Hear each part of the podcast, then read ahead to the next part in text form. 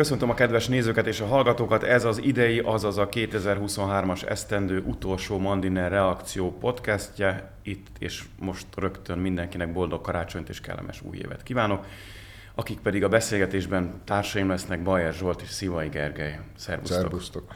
Én pedig Kacsó Dániel vagyok, és még egy szolgálati közlemény, mindenkit szeretettel megkérnék arra, így az ünnepek alkalmában, plá, alkalmából pláne, hogy iratkozzon fel a csatornánkra. Köszönjük szépen.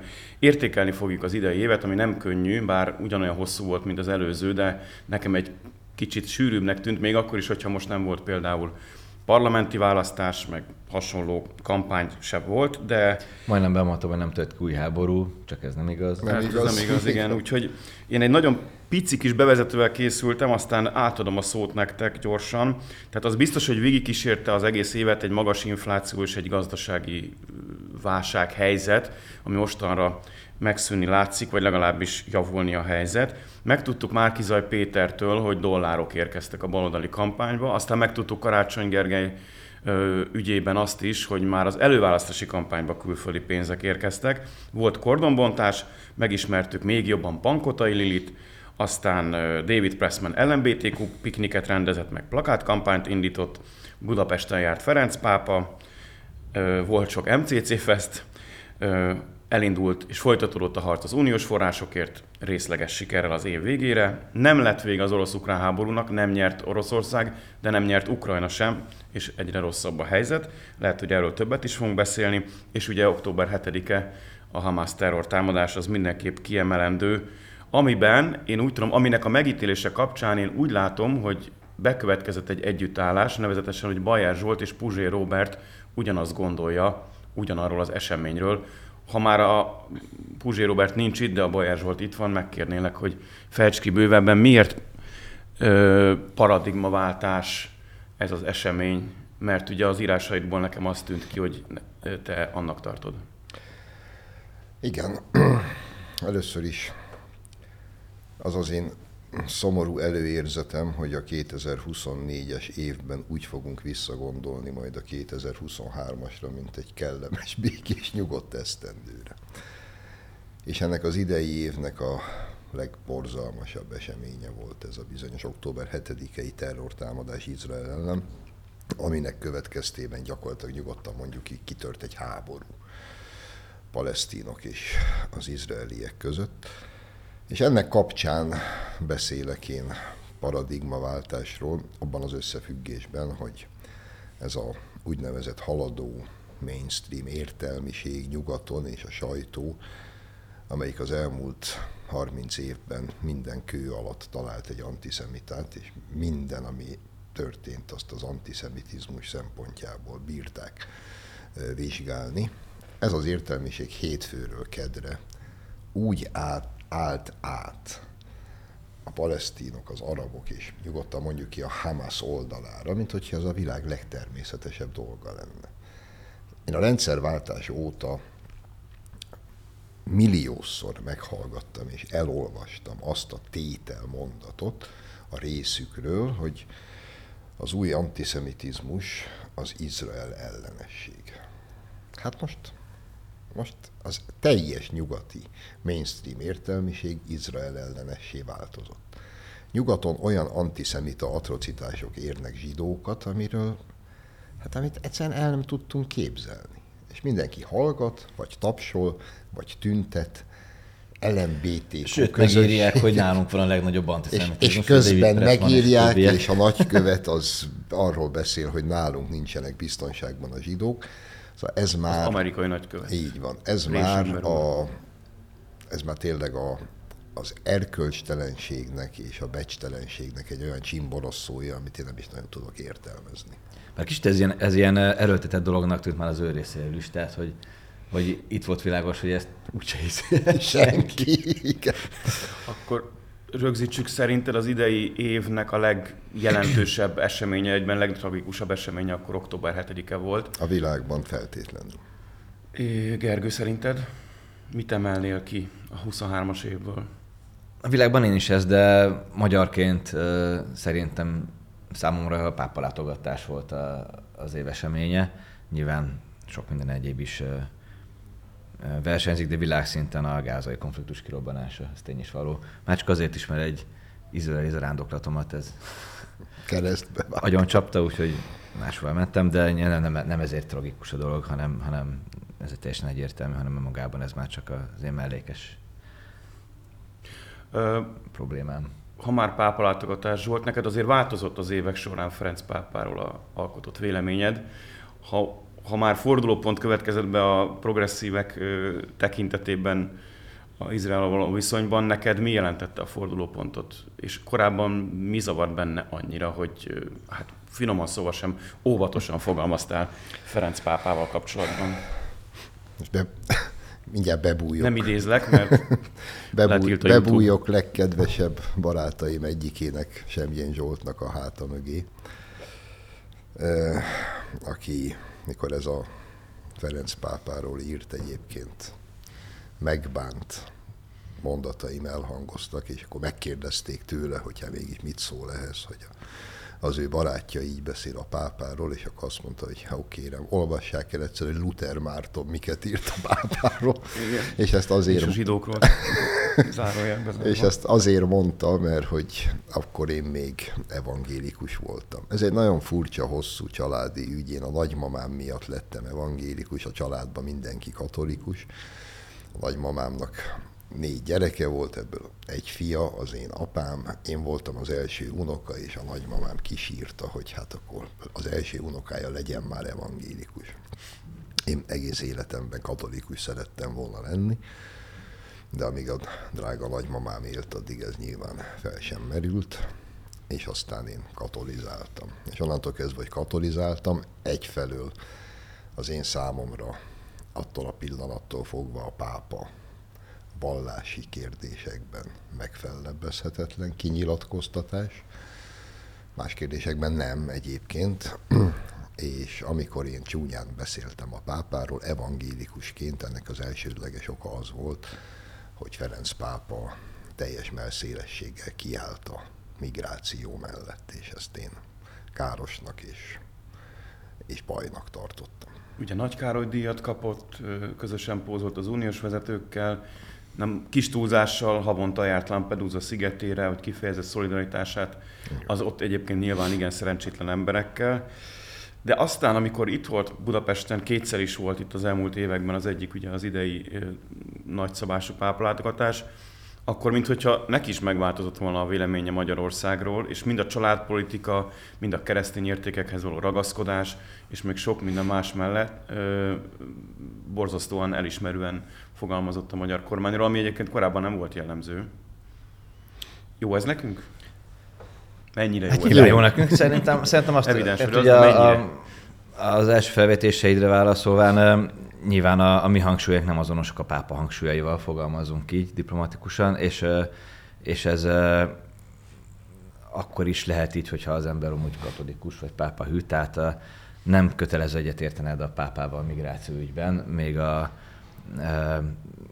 katolikus katekizmus szerint sem egyébként, tehát hogy ez a pápa nem mindenben tévedhetetlen, sőt elég kevés dologban tévedhetetlen, és politikai döntéseiben nem vagy köteles követni. A mhm. kánonjog szerint sem, szóval lehet itt ilyen száraz dumákat tolni, amiket Igen. valamelyik nap írtam, de, de szerintem Magyarországgal kapcsolatban az történt, hogy azért a pápa mégiscsak egy az európainál mélyebb, intenzívebb, nagyobb hitélettel rendelkező kontinensről jön, ugye Argentina, Dél-Amerika, és, és itt találkozott először ahhoz valamennyire fogható fogadtatással Európán belül, vagy a nyugat világon belül, mint amivel otthon, vagy a harmadik világban szokott találkozni, és itt nem kellett tartani attól, hogy, hogy tüntetések lesznek kellene, hogy megdobálják, hogy hogy botrány lesz abból, hogy idejön, vagy hogy közeleti viták keresztüzébe kerül. Nyilván egy kis vita mindig van a pápalátogatásról, de alapvetően mindenki tisztelettel viszonyul hozzá a,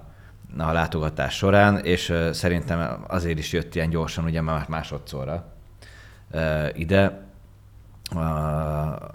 mert, mert látta, hogy itt, hogy itt szeretik minden ilyesmi ellenére is, hogy mondjuk migráció ügyben valószínűleg egyébként a itten hívei többsége sem ért vele egyet, de itt, itt tisztelettel fogadják és szeretik őt, mint az egyház feje, és szerintem ez neki imponált, meg nyilván arra is rájött, hogy egyébként egy csomó ügyben szövetséges a magyar kormány, családügy, stb. Ezekben tudni lehet, hogy a háttérben is vannak szinergiák a Vatikánnal, mondjuk így, és hát nyilván ezt nem akarta, hát úgy gondolta, hogy érdemes ezt a kapcsolatot építeni. Más kérdés, hogy, hogy azért a pápa, vagy Ferenc pápa olyan, olyan típus, akinek a időnként a Varga Petőit, vagy a nem teljesen egyértelmű Lásd melegek megáldása. Igen, igen, igen, pont nem akartam felhozni, de ott is most ez a dokumentum, ami alapján igazából ugye megírtuk tegnap, hogy embereket áld meg, és nem kapcsolatokat. Igen. Valójában, ha elolvassa az ember a szövegét, akkor igazából most már eljutottam, hogy nem lehet eldönteni, hogy, hogy pontosan mit, mit, áld, mit áld meg, és hogy. És uh, valószínűleg ez, ez is volt a cél, és uh, itt, itt azért uh, el lehet, uh, na mindegy, itt, itt lennének erősebb pápakritikáim, de uh, megtartom most. Egy gondolatot magamnak. engedjetek még meg, hogy én akkor sajnáltam, a legjobban életemben, hogy nem katolikus vagyok, amikor második János Pál pápa volt a pápa. Uh-huh. Én azt gondolom, hogy az elmúlt 300 év minimum legtökéletesebb, legcsodálatosabb és legnagyszerűbb pápája volt a lengyel pápa. Ráadásul egy olyan sorsfordító történelmi időszakban, amikor én akkor nagyon szerettem volna katolikus lenni, és hogyha volt az én számomra Szívesen láttunk volna. Megfellebbezhetetlen kinyilatkoztató, akkor az második János Pál volt. És nem csak vallási kérdésekben. És én közép-európaiként sosem fogom Igen. neki elfelejteni a, a ne féljetek mondatát akkor és ott a megfelelő helyen. Miképpen azt sem fogom elfelejteni, hogy akik a legjobban föl voltak háborodva, hogy én csúnyán beszéltem Ferenc pápáról, azok ugyanazok, akik mikor második János Pál idejött a rendszerváltás hajnalán, mondjuk Őrsi István azzal a versikével fogadta, hogy tudj, Vojtilaul drága az a gondom, ha Magyarországra jön, költségesebb lesz a kondom. És ezután még követ, következett négy vagy öt versszaknyi gyalázkodás, és a Magyar Narancs cápalátogatás címlapja, és a többi, és a többi, ami azért volt teljesen érthetetlen, mert egy másod... tolerancia. Meg második János Pál pápa, hát ha, ha volt hőse a kommunizmus legyőzésének, az ő volt. Én az ez azt hiszem, az liberálisok ezzel nem is nem tudtak Nem is tudtak mit kezdeni. Igen, igen, valahogy úgy van ez náluk, hogyha meghal egy, mondjuk nevezzük konzervatív ikonnak, erős túlzással nyilván, mert ennél bonyolultabb a képlet, akkor rá egy évtizedre elkezdik szeretni, és az ő fejével Igen, verni a jelenlegi konzervatívokat. Ilyen Antal, Antal József, József. Pontosan Csak a halott konzervatív, jó, konzervatív. Hát, amíg élt, addig majdnem, hogy a halálba kergették, kis, szintén kis túlzással, de nem is feltétlenül nagy túlzással.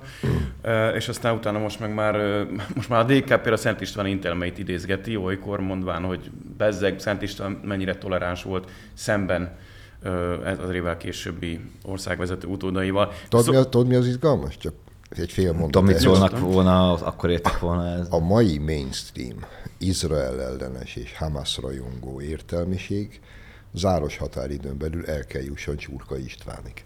Zárójel És egy szép egy, összeolvassuk a egy, Egyébként, ha meta szinten nézzük azt, hogy mi a világpolitika nagy eseménye, akkor valóban az, hogy, hogy a, a európai nyugaton, Nyugat-Európában több helyen megfordult az, hogy kire szavaznak a, kire szavaz a helyi zsidó közösség, vagy hogy, vagy hogy ki próbálja meggyőzni a helyi zsidó közösséget a szavazatáról, hiszen korábban a miniszternek is beszélt arról egyébként, hogy lesz ilyen, majd lásd, bekövetkezett, gázai konfliktus kitör, és utána a politiko arról ír, hogy történelmi fordulópont a Franciaországban, mert mert a Nemzeti Tömörülés, tehát a Löpenféle párt elkezdett a, a zsidók oldalára, oldalára állni, és, és ez részint azért van, mert egyébként a francia baloldal nagy pártjai, most éppen nem tudom, hogy hány van, de talán kettő, de lényegtelen, azok viszont egyértelműen, és ez a, ez a nagy ö,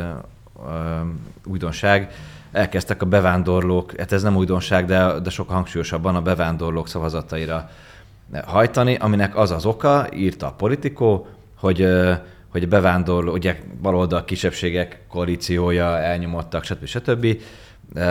de hogy akkora tömeget képeznek, olyan kritikus tömeget képeznek már a bevándorló, hogy szokták ezt mondani, hátterű emberek, hogy, hogy, nem, hogy nem ignorálhatja a baloldal az ő szavazataikat, és ezért sugalta a politikó, de nem írta le, valójában nem állhat a baloldal Izrael merre, mert egy csomó szavazót elveszt.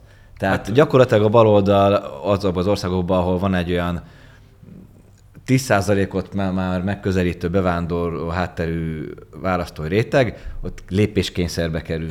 Hát ami eléggé szörnyű. Jeremy Corbyn ezért nem volt hajlandó kimondani egy interjúban, a baloldali pártvezér, vagy nem is tudom éppen mi a státusza, ikonikus alakja a, a angliai baloldalnak, nem volt hajlandó kimondani a Hamas terrorszervezet, tehát tényleg valóban ez egy erős kiragadott példa. Meg hát Amerikában mondtam, a, de a többi országban is ilyen. Amerikában is van egy ilyen probléma, ahol ugye azért egy, a Harvard egyetemi vezetőt le is mondatták. Igen. Emiatt, mert nem volt hajlandó kimondani, íz, hogy... Ízlelgessük, ami jó, mi ott történt. Tehát arra a kérdést, hogy ön szerint az írtsátok ki a zsidókat, az ütközik-e igen. az emberi jogok, meg a gyűlöletbeszéddel, és el azt mondta, hogy hát kontextusba Kontextus. kell helyezni. Köszönjük szépen, értjük.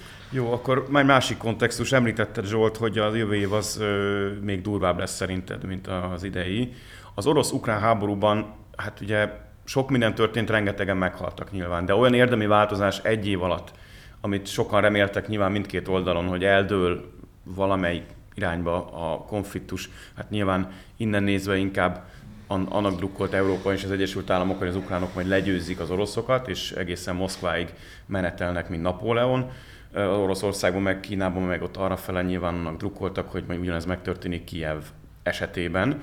Megtudtuk, hogy valószínűleg ukránok lehettek, akik felrobbantották az északi áramlat kettő vezetéket, de még mindig nem tudjuk, hogy pontosan ki volt.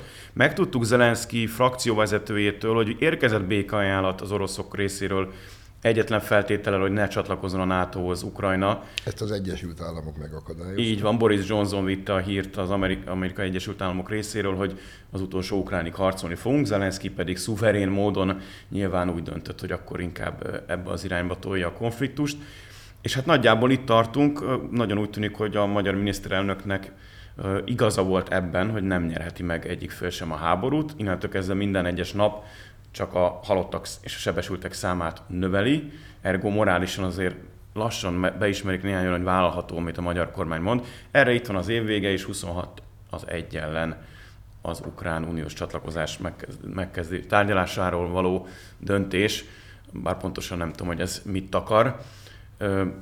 Mire számít az ezügyben jövőre? Lezárul a konfliktus, mert az amerikaiak nem akarják folytatni egy kampány idején, rátolják az európaiakra, hogy fizessétek a cekhet, vegyétek fel Ukrajnát, aztán bíbelődjetek vele.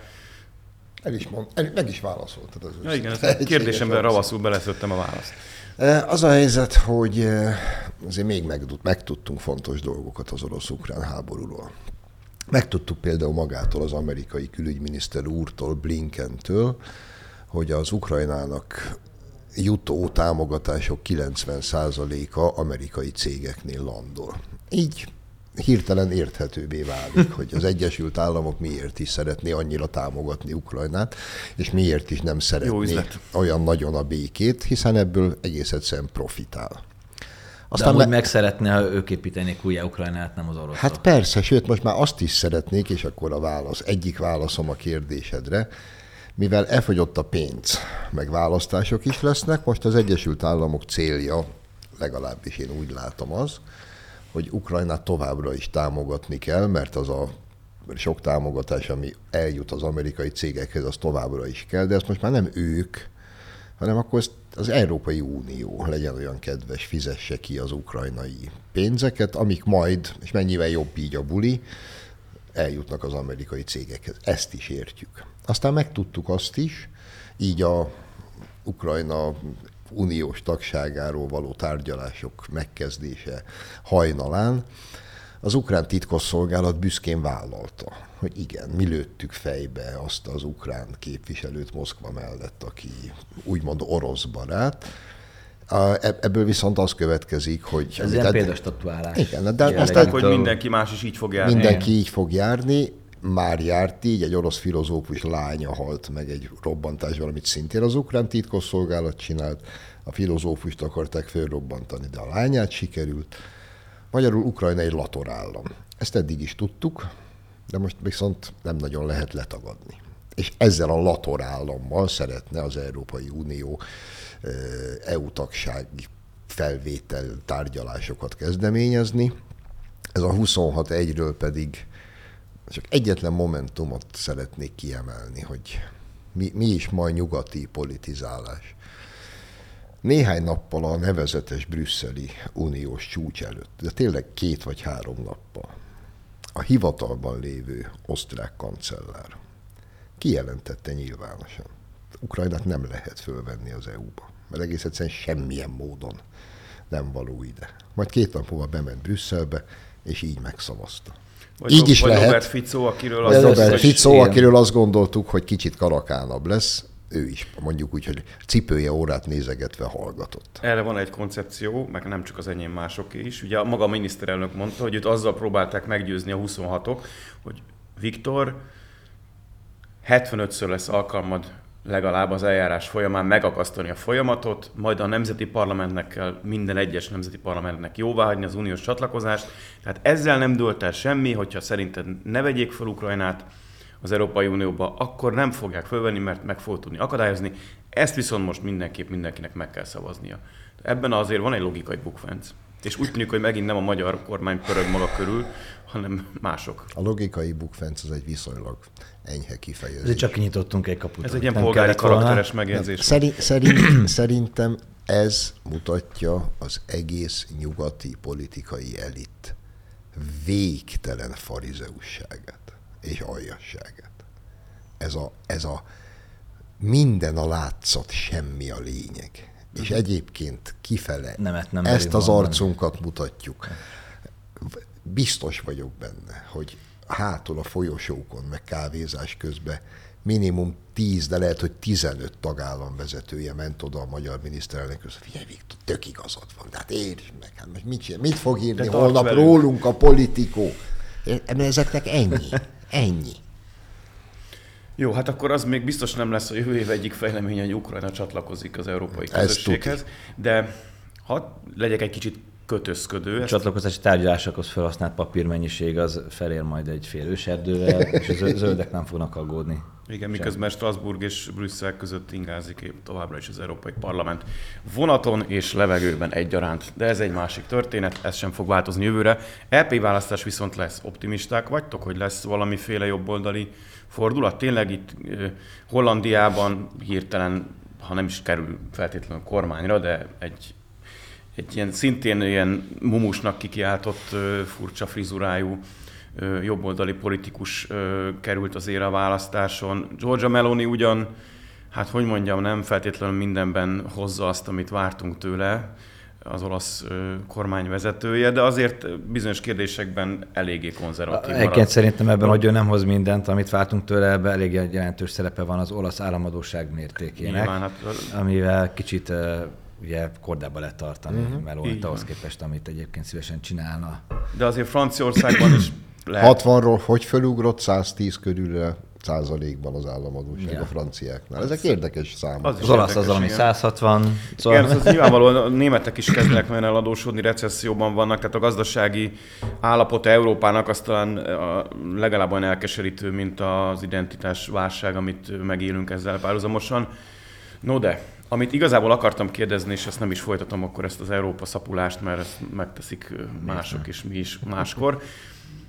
Nincs-e az a probléma, amit a baloldali sajtó próbál felrajzolni, és Zsolt, nagyon kíváncsi hogy te meghoztad-e már a döntésedet, hogy itt most mi a kelet mellett állunk, Erdogánnal barátkozunk, de a nyugati politikusokat kritizáljuk, pedig hát ők elvileg a szövetségeseink, nem pedig Erdogán, illetve hát Erdogán a NATO-ban azért mindenkinek a szövetségese, tehát ez is egy bonyolult képlet, de például az izraeli konfliktusban gyökeresen mást mond Orbán Viktor, mint, mint a török elnök. És aztán sokat utaznak kormánytagok a türk tanácsba, és minthogyha nagyon szívélyes viszonyunk lenne a keleti államokkal, és még az oroszokkal is még nekünk van a legjobb viszonyunk minden konfliktus és egyéb probléma és maga a háború dacára. Átsodródunk keletre? Vagy ott voltunk mindig? Mi történik itt? Mikor kezdjük el már dicsérni a nyugatot? Majd ha lesz miért. Egyébként pedig, igen, ez egy... Schmidt Mari írt a napokban egy szerintem zseniális és hiánypótló cikket, az Attila a miénk. Igen, a Mandiner hasábjain elolvashatja bárki. Pontosan. És uh, szerintem válaszok élesen ketté egyébként a, a néplelket, meg a politikát. Hogy kicsit elbolyongunk a irodalmunkban. Még a, még a legnyugatosabb magyar költőnk, a legnyugatosabb magyar költőnk, Adi Endre, a szerintem legnagyobb versében, az őskajánban is azt írja, hogy szent kelet vesztett boldogsága ez a gyalázatos jelen. Arany János, soha nem felejtem el keleti fajom.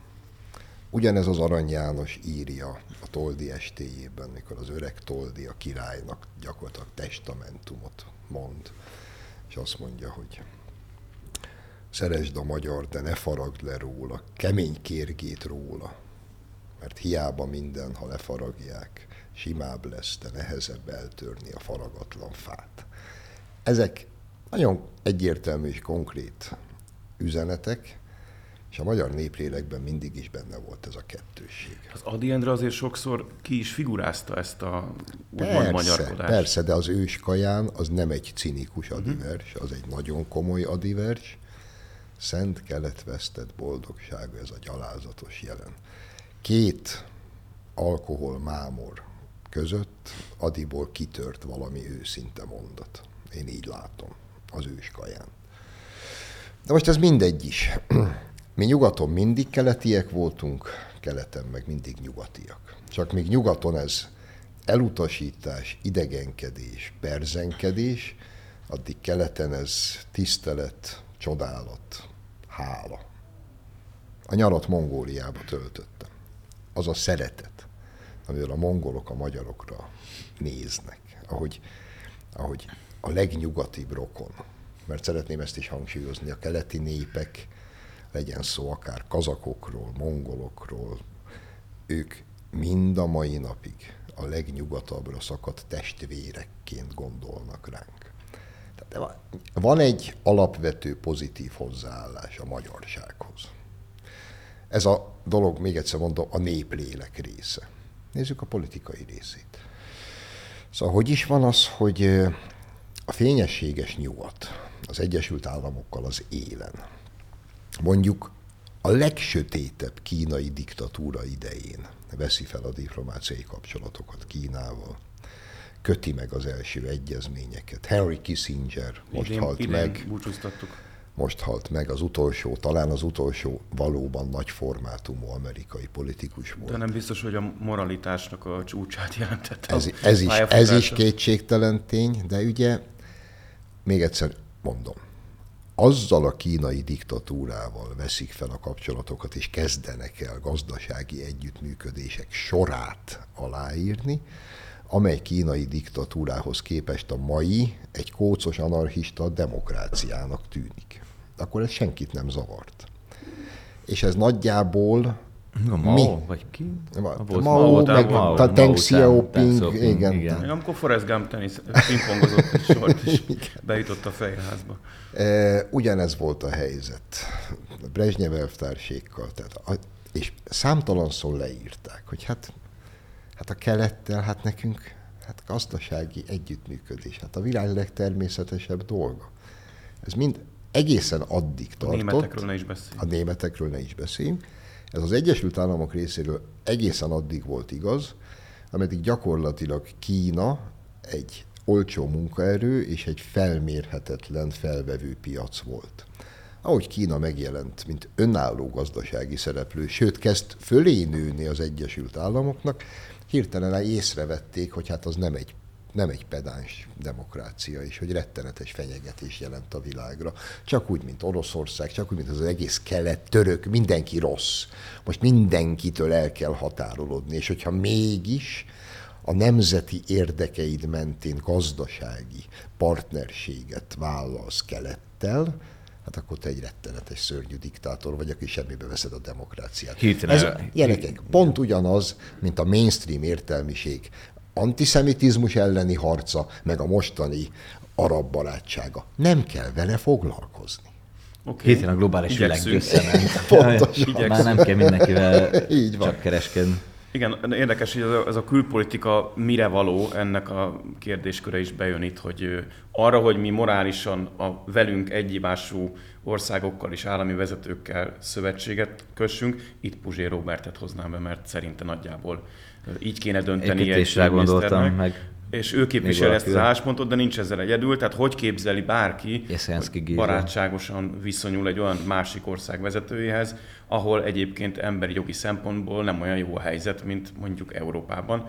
Természetesen ezt nem biztos, hogy ráolvasták mondjuk a Szaúd-Arábiával barátkozó a Egyesült Államok fejére, amikor ez még a virágkorát élte ez az együttműködés, most már ugye gyengülőben van, de most már Putyint fogadják ágyúszóval egyébként a szaudiak, ez is egy, megérne egy misét, egy, egy külön elemzést, de hogy valahogy ez a lényege, tehát mi jók vagyunk, mert nyugatiak vagyunk, és a keletiek rosszak, mert ők keletiek, tehát Igen. innentől kezdve mi csak jókkal üzletelhetünk, ez a blokkosodásnak a hívó szava, valahogy ilyen volt a hidegháború is nyilvánvalóan. Egyébként az egészben az egyik érdekes az az, hogy korábban azt hallgattuk, hogy hát de a kereskedelmet és a gazdaságot összekapcsolni politikai kérdésekkel, az, az egy ilyen szörnyű És dolog. Közben mindenki Ö, mindig ezt csinálta. Ma, ma, ma pedig nyíltan beszélnek arról, hogy hát össze kell kapcsolni a kereskedelmi kérdéseket, a, ma, hogy geopolitika, meg, meg ilyesmik. Ö, Hát ma már ez, ez mit, egy meghaladott állásponttá ö, avanzsált volna a Puzsé Robertre, meg, meg nekem is pont jutott eszembe ezzel, a, egy, ezzel az álláspontjával, ami, amit én úgy fordítok le, hogy hogyha a szövetségeseink beugranak a, a szakadékba, akkor utánuk kell ugrani, vagy, vagy közösen összekapaszkodva kell beugrani a, a szakadékba, mert, mert hát értem, hogy egy civilizáció, egy kultúra, nyugat, stb. Csak éppen ők pont azt tagadják meg az egészben, a szövetségeseink, az elvileges szövetségeseink, amit mi meg akarunk abban őrizni. Most, most a mai, mai nyugatosod, a, ma a nyugatiság azt jelenti, hogy te ostorozod magad és megtagadod a nyugatot, mert nyugaton éppen ez a szokás. Tehát van egy A történelmet, a, a Hát a for, forma az, hogy együtt kell menni a nyugati országoknak, a tartalom meg az, hogy nyugati országok megtagadják önmagukat. Most nekünk, ha nyugatosok akarunk lenni, akkor meg kell tagadni önmagunkat. Tehát ez- szerintem ez kicsit ilyen fura dolog, hogy, hogy vagy a, vagy a Jeszenszki Géza um, külügyminiszter úrnak a akit nagyon becsülök az Antak kormányban betöltött ö, szerepéért, de, de talán inkább egy, egy emlékiratot kéne írni azokról az évekről, és ő is ez... Amúgy ezzel adós. Mindig, igen, mind, mindig olyan dolgok miatt aggódik, aminél szerintem vannak fontosabb dolgok is. Ö, és tehát ha a szövetségeseink olyan álláspontokat foglalnak el, amik, amiknek a sorban, rengeteg mindenben, amivel mi nem értünk egyet, akkor miért kéne velük összefognunk? És feladnunk minden álláspontunkat? Egyébként össze vagyunk velük fogva, tehát hogy ezeket a kapcsolatokat Bizonyos, nem szakítottunk, meg nem léptünk Benne ki az, az, EU-ban, a. NATO-ban, stb. stb. Hogy a miniszterelnök Mandirennek adott nyilatkozatát idézzem, nem kifele megyünk az Unióból, hanem befele, egyre beljebb, hogy Brüsszelben is magyar világ legyen. Ha már, Legyen ad, így. ha már Adit így feldicsértem, most akkor hagyj szígyam is egy kicsit. Egész. Ambivalens hozzá a viszonyom. Miközben az egyik legnagyobb költőnknek tartom, és egyszer is mindegy morál insanity-nek. Az egyik nagy bűne, hogy ránk hagyományozta ezt a kompország képet. Ugye, ingázunk kelet és nyugat között, és most már az ötödik generációnak verik a fejébe az iskolába, hogy mi vagyunk a kompország. Ez egy hülyeség jelentem. Szent István döntötte el, hogy mi a nyugat részei vagyunk. Mi azóta nem vagyunk kompország. Minden más marhaság. Mi mindig is a nyugathoz tartoztunk, a nyugat meg sorozatban tagadott és hagyott bennünket cserben. Minden nagy történelmi fordulónál vagy cserben hagyott, vagy elfoglalt, leigázott gyarmak, gyarmatként tekintett ránk. Úgyhogy semmiféle adósságunk nincs a nyugat felé.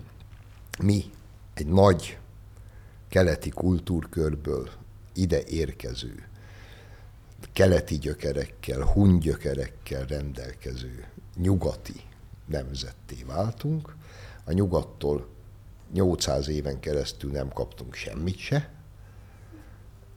mármint hogy segítséget vagy, vagy támogatást kaptunk helyette. Nem volt szupportív a környezet. Nem volt szu- szupportív a környezet, így is lehet mondani. És most ugyanez Nem, a klub. kaptál, nem kaptunk ingyen pszichológus. Volt egy cikkem, Jobb össz, összeszedtem benne, ugye amikor a, pont a, akartam belé folytani egy szót. Pont az orosz háború kapcsán ez a, ez a Szent Istváni döntést kérlik számon, ugye Orbán Viktoron, Puzsé Robert és a többiek, most nem fog mindenki visszakeresni. Összeszed, mert hogy mondván keletről mi mindig csak rosszat kaptunk, jöttek az oroszok, elnyomták, elfolytották a 48-49-es szabadságharcunkat, 56-ról ne is beszéljünk, diktatú, ö, kommunista És a, diktatúra Puzsér, a. Puzsér, ne haragudj, a Puzsértól valaki ott akkor nem kérdezte meg, hogy jöttek az oroszok, és elfolytották a szabadságharcunkat. És a Habsburgok mit csináltak? Pont ezt mondom, Nyugatról. És teszem hozzá, az orosz cár kijelentette, hogy nem fogja kivégezni az elfogott magyarokat Azt- szemben a Habsburgokkal. Tehát nagyon sokan eleve az oroszokhoz menekültek. Igen, meg a- Tehát miről beszél a Puzsér? Hadd mondjak Meg a Puzsér azt feltételezi, hogy a Szent István bármi ilyet volna a nyugat, ahhoz csatlakozott volna, nem pedig ez azt, a hogy a mostanihoz. keresztény nyugat Persze. csatlakozott. Igen, Szent István és- nem biztos, hogy csatlakozna És a mit csinált Szent István, miután csatlakozott a nyugathoz néhány évre rá? Szuverenitás harcot folytatott elég Hát a sok német, ideig németekkel egyébként. háborúzott gyakorlatilag a haláláig, Igen. több német betörést kellett hát, na hát. Aztán, hogy keretbe foglaljam, a németek jöttek, nem csak az oroszok, a németek is jöttek a 20. század véres évtizedei során, nem kis tragédiákat okozza Magyarországnak, és a kettő között ott voltak nyilván az osztrákok, ők is bevonultak, és itt basáskodtak, vagy pasáskodtak felettünk. Tehát nyugatról is kaptunk azért fegyveresen is, meg minden más szempontból nehézséget, ahogy mondtad. A Györfi Györgynek van azt hiszem az István király műve című vastag- igen. Isten is- király műve. könyve, az, ha belolvassa az ember vonatkozó fejezeteket, egyértelmű belőle, hogy Szent István totál szuverenitás harcokat vívott, attól kezdve becsatlakozott a keresztény nyugatba, a vallás oké, diplomácia kapcsolatok oké, stb., de mi önálló politikát akarunk itt folytatni, kicsit bizánciakkal, németekkel, stb., A balanszírozás, háború, A pápától kért koronát. Igen. Amivel már eleve jelezte, hogy mi nem, bocsánat, ki, kereszténység, római kereszténység, nem Bizánc, de azon túl semmi. Bizánci Ezért volt, és nem azt mondta, hogy oké, okay, akkor mondjátok, hogy mit kell csinálni, és akkor minden úgy lesz. Nem mondott ilyet. De rögtön a úgymond csatlakozás után kemény harcokat vívott az önállóságért. Miközben szerintem zseniális az István a király, de szerintem egy picit egy hamis dilemmát hozott be az érzületünkbe, és a, a, gyakorlatilag a, arra alapozva hozza elő mindenki ezt a választási Ja kötelezettséget. igen, inkább ezt a könyvet olvassák el, ne, ne, na, Kicsit a vastag, után, kicsit vastag, igen. de érdemes egyébként tényleg. Nagyon kevés időnk maradt, pont elég viszont a magyar ellenzékre, mert hogy ö, Ők nem, harcol, ők nem harcolnak szuverenitás harcot. Ugye megkérdeztem a miniszterelnököt, megkérdeztük a miniszterelnököt ebben a beszélgetésben, amit szintén ajánlok mindenki figyelmébe, hogyha még nem látta, nézze meg, olvassa el az új Mandinerben akár, hogy nem hiányzik-e neki egy kicsit ilyen vitriolosabb, ilyen, ilyen teljesítménycentrikusabb, nagyobb kihívást jelentő ellenzék, és azt mondta, miután ő az egyik csapat mezében focizik, hadd ne ő drukkoljon már az, hogy a, annak, hogy legyen vele szemben egy jó csapat. A lelátról nézve valószínűleg jogos elvárás lenne,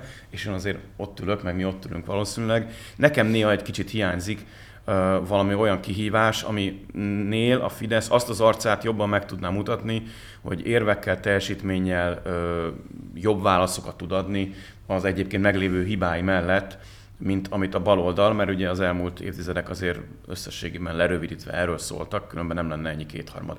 Szóval neked nem hiányzik, Zsolt, nektek nem hiányzik egy olyan ellenzék, aki kihívást jelent? Mert tényleg nézi az ember Gelencsér Ferencet, Gyurcsány Ferenc minap az ATV-ben beszélt egészen sületlenségeket. Szóval nem is tudom, hogy hova nyúljak, hogyha Hobbinak jó ellenzéket lenne, de akarok- amúgy nem hiányzik. ellenzéket akarok minősíteni, már szinte minősíthetetlen sajnos. Szerint nekem hiányzik egy kicsit. Vala- valami ellenzék. Kibírom, egy, de- Van egy ikonikus pillanata, ami szerintem pontosan mindent elmond róluk. Ez nem is olyan rég történt, amikor a 20x20 centis lyukon átöntötték a vörös festéket, mert nem, jö, nem jöttek rá, hogy egy nagyon vékony drótból áll, és nagyon nagy lukakkal rendelkező kordont nem lehet vörösre festeni. Ez, ezek Ja, ők. igen, ez a kordonbontás Kor- 2.0. Kordonbontás Véres 2.0, kordon. átöntjük a lyukon a vörös festéket, és aztán nézzünk hülyén, hogy miért nem vörös a kerítés. De ezen túlmenően én, én, én, én tényleg én is úgy gondolom, ahogy ezt a miniszterelnök mondta, hogy végül is én 88-ban alapítottam ezt a pártot. Akkor még nem volt párt, csak egy ifjúsági szervezet. Ebbe a mezbe focizok. Úgy nagyjából nem érdekel engem. Persze, hogy elméleti síkon, meg ilyen kicsit ilyen értelmiségi lamentálásban persze, milyen jó lenne, ha lenne egy felkészült, nagyszerű, csupa remek ötlettel előálló ellenzékünk, és akkor érvek és viták, és akkor kikristályosodik valami nagy közös. De hát ha nincs ilyen, hát most csináljunk mi. De várj, pont ezt akarnak kérdezni, ki tehet erről? Tehát a Fidesz túl, ugye akkor idézzünk meg, megint a szokásos kritikát, diktatórikus eszközökkel nem hagyja a víz felé jönni a vele kritikus politikai erőket, ezért vannak a víz alatt. Vagy azért vannak a víz alatt, mert valójában búvárok, és nem tudnak kijönni, vagy kopoltyójuk ugyan van, de kevés ideig tudnak levegőt venni a, a politikai felvilágban. Egyrészt semmi ilyesmi nincs, és aztán majd át is adom a Gergelynek a szót. Semmi ilyesmi nincs, ez ugye az ő önigazoló narratívájuk erről a rettenetes elnyomó diktatúráról, másrészt pedig én nagyon szeretném, ha még, még ennél sokkal jobban jönnének a gelencsérek. Még, még, még több száz gelencsért, ezeret. csináljatok, csináljatok. Ja. A Momentumban, de mind a hányan. Kerkő. Én azt mondtam, hogy, hogy, hogy ezt a baromságot, ugye, tehát nem, nem, nem a Fidesz nyomja le őket, hát a minőséggel van probléma, bocs. Választóknak nem kínálnak olyan alternatívát, amiről a választók azt mondják, hogy ez nekik tetszik. Van néhány ilyen fura, közepesen rossz alternatíva, azok összefognak egymással, de időnként ellentétesek, meg izét, és ilyen alapvető politikai dolgok nincsenek meg nekik, hogy átállsz az egyik oldalra a másikra, akkor a szavazó hogy nem mennek veled. Mondjuk ugye most a jobbikra gondoltam, és, és, és hasonlók. Tehát kéne valakinek ott csinálni egy, de mindegy, nem adok tanácsokat nekik. Szerintem ők is tudják, hogy, hogy mi lenne az optimális nekik. Engem nem zavar, hogy, hogy a jelenlegi világpolitikai és gazdasági környezetben nem kell még a, a kormánypártoknak az ellenzékkel is szórakozni, nyugisabb időkben. Az jó munka. és, és, és a legfőbb baj az egész ellenzékkel az az, hogy tudod, hogyha hatalomra kerülnének, akkor rohadtul lennének önállóak, mert ez a úgynevezett vétójog, ami nem vétójog, ugye, de hogy ennek az ellenzése, hát ha ők kormányra, akar... igen, igen, ha, ha ők kormányra akarnak kerülni egyszer, és szeretnék, hogy azt csinálják, amit akarnak, akkor ennek a megőrzése nekik is a legnagyobb érdekük, ahogy minden kisállam bármilyen színezetű pártjának és kolyának érdeke, hogy ilyenje legyen, azért, hogy legyen otthon mozgástere. Tehát, hogy ezt, ezt ellenezni hosszú távon, ez a legnagyobb ö, ö, öntökönlövés, ahogy... Egy, egy, egy ikonikus pillanat még a vörös festéken túl, ami az ellenzékünket jellemzi.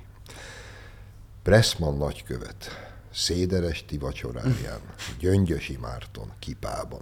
Kell még valamit mondanom, Illi? még egy dolgot lehet, hogy kérdezek. Nekem az a megfejtésem egyébként, ami pont az mostani uniós csúcson csúcsosodott ki, hogy a magyar ellenzék a magyar kormányfő ellen drukkolt, és az volt a mondásuk nagyjából, most leegyszerűsítem, nyilván ezer arcúak és ezer színben pompázik a magyar ellenzék, de nagyjából ez volt az attitűd, különösen a Momentumtól, meg a DK-tól, hogy azt kellett volna csinálni, amit kérnek tőlünk. És azt gondolják, hogy ez az álláspont az, ami menő. Hát nyugaton lehet, hogy menő, de Magyarországon herótozza, köpi ezt az álláspontot a magyar társadalom megfelelő mértékű többsége. Úgyhogy amíg ez így van, ez a felállás, szerintem ez az origója annak, hogy nem jutnak egyről a kettőre, mert a megfelelési kényszer Szeretnék ilyen a választókat, nem pedig utálni. És nem a, nyugat, a nyugati politikusoknak a seggében lenni, kis túlzással már Igen. megint csak. Egyetlen kérdés marad bennem, Zsolt, teszel-e új évi fogadalmat, hogy óvatosabban, finomabb, polgári én ezt, hangnemben fogsz én ezt minden, megnyilvánulni. megírod. Én ezt minden évben megteszem ezt a fogadalmat, aztán sosem tudom betartani. Idén is megteszem, hát ha sikerül. És igen, jó lenne most már csak a szép irodalommal foglalkozni. Alig, hanem ez nem a 24-es évben fog bekövetkezni, de sose lehet biztosan tudni. Köszönöm, hogy tudtunk veletek beszélgetni. A nézőknek köszönöm a figyelmet, és az egész éves figyelmet köszönöm. Mi Tartsanak velünk. Jövőre is lesz sok-sok érdekes reakcióadás, és kövessék a Mandinert minden lehetséges felületen. Viszontlátásra, viszonthallásra.